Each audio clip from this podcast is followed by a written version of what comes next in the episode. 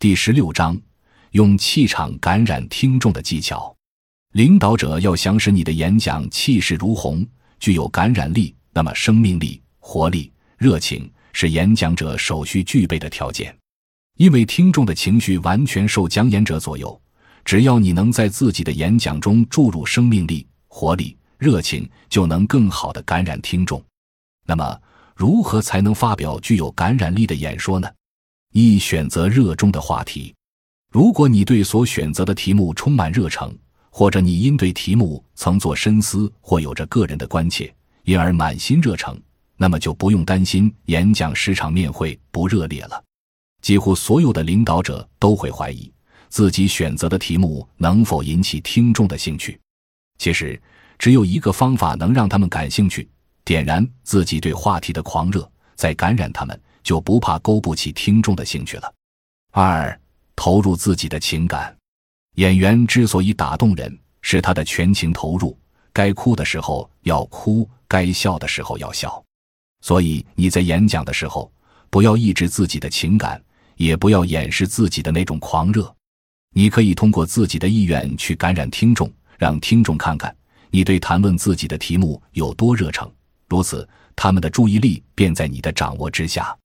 三表现热烈。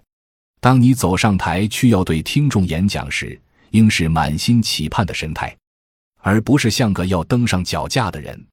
有时候，轻快跳跃的脚步也许大部分是装出来的，但是却会为你制造奇迹，并会令听众觉得你有自己非常热切想要谈的事情。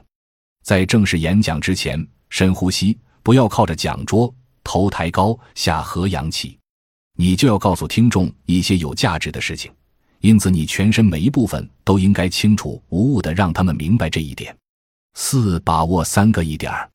每个领导者在演讲的时候，都希望能够更有震撼力和感染力，那么就需要在演讲过程中掌握三个一点儿。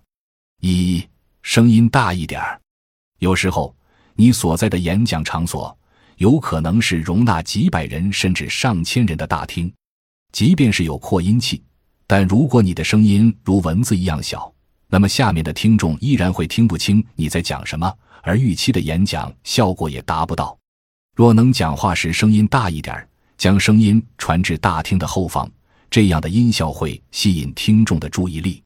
二、语速快一点，演讲的语速能激起千百万听众情感的波澜、思想、感情的起伏变化，语调的抑扬顿挫。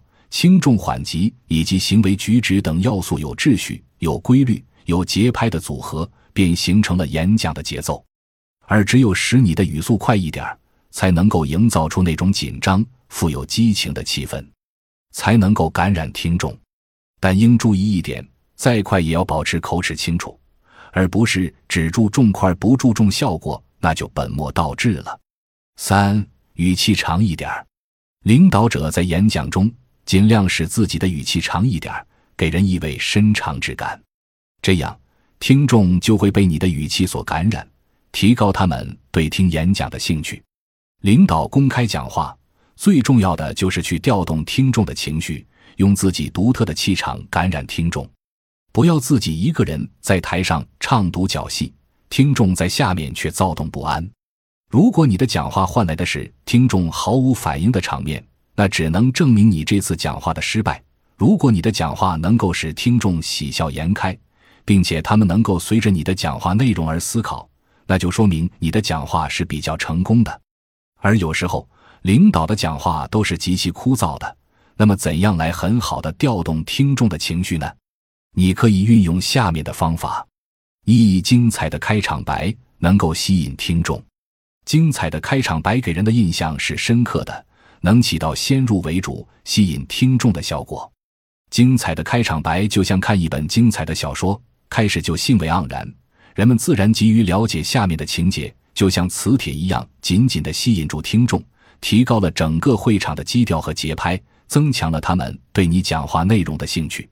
俗话说，良好的开端是成功的一半。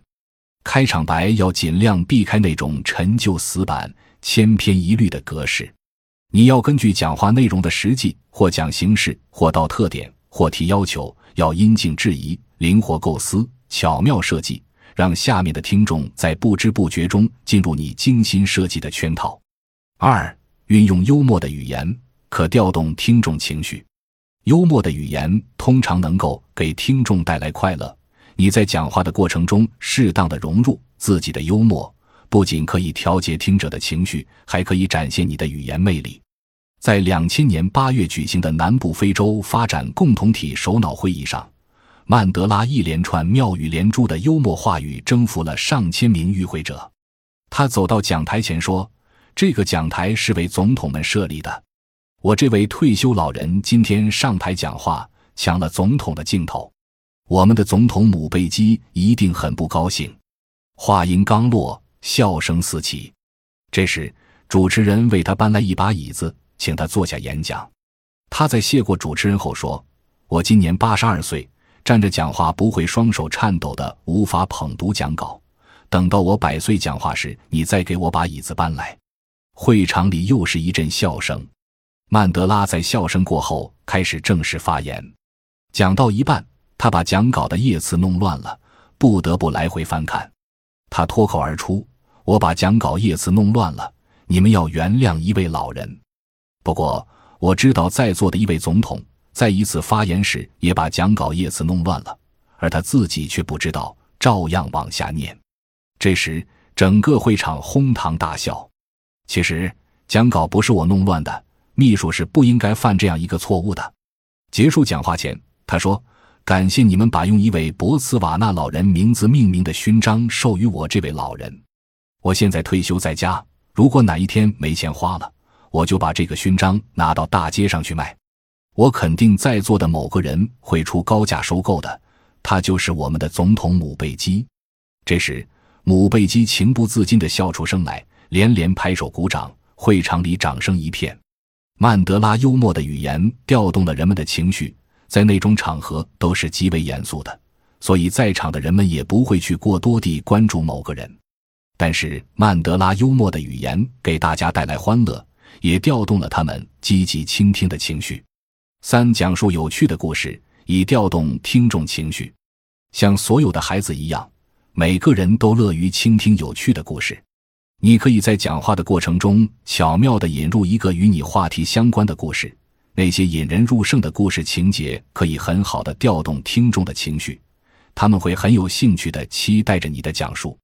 当然，你一定要选择合适的、有趣的故事。不然就起不到作用了。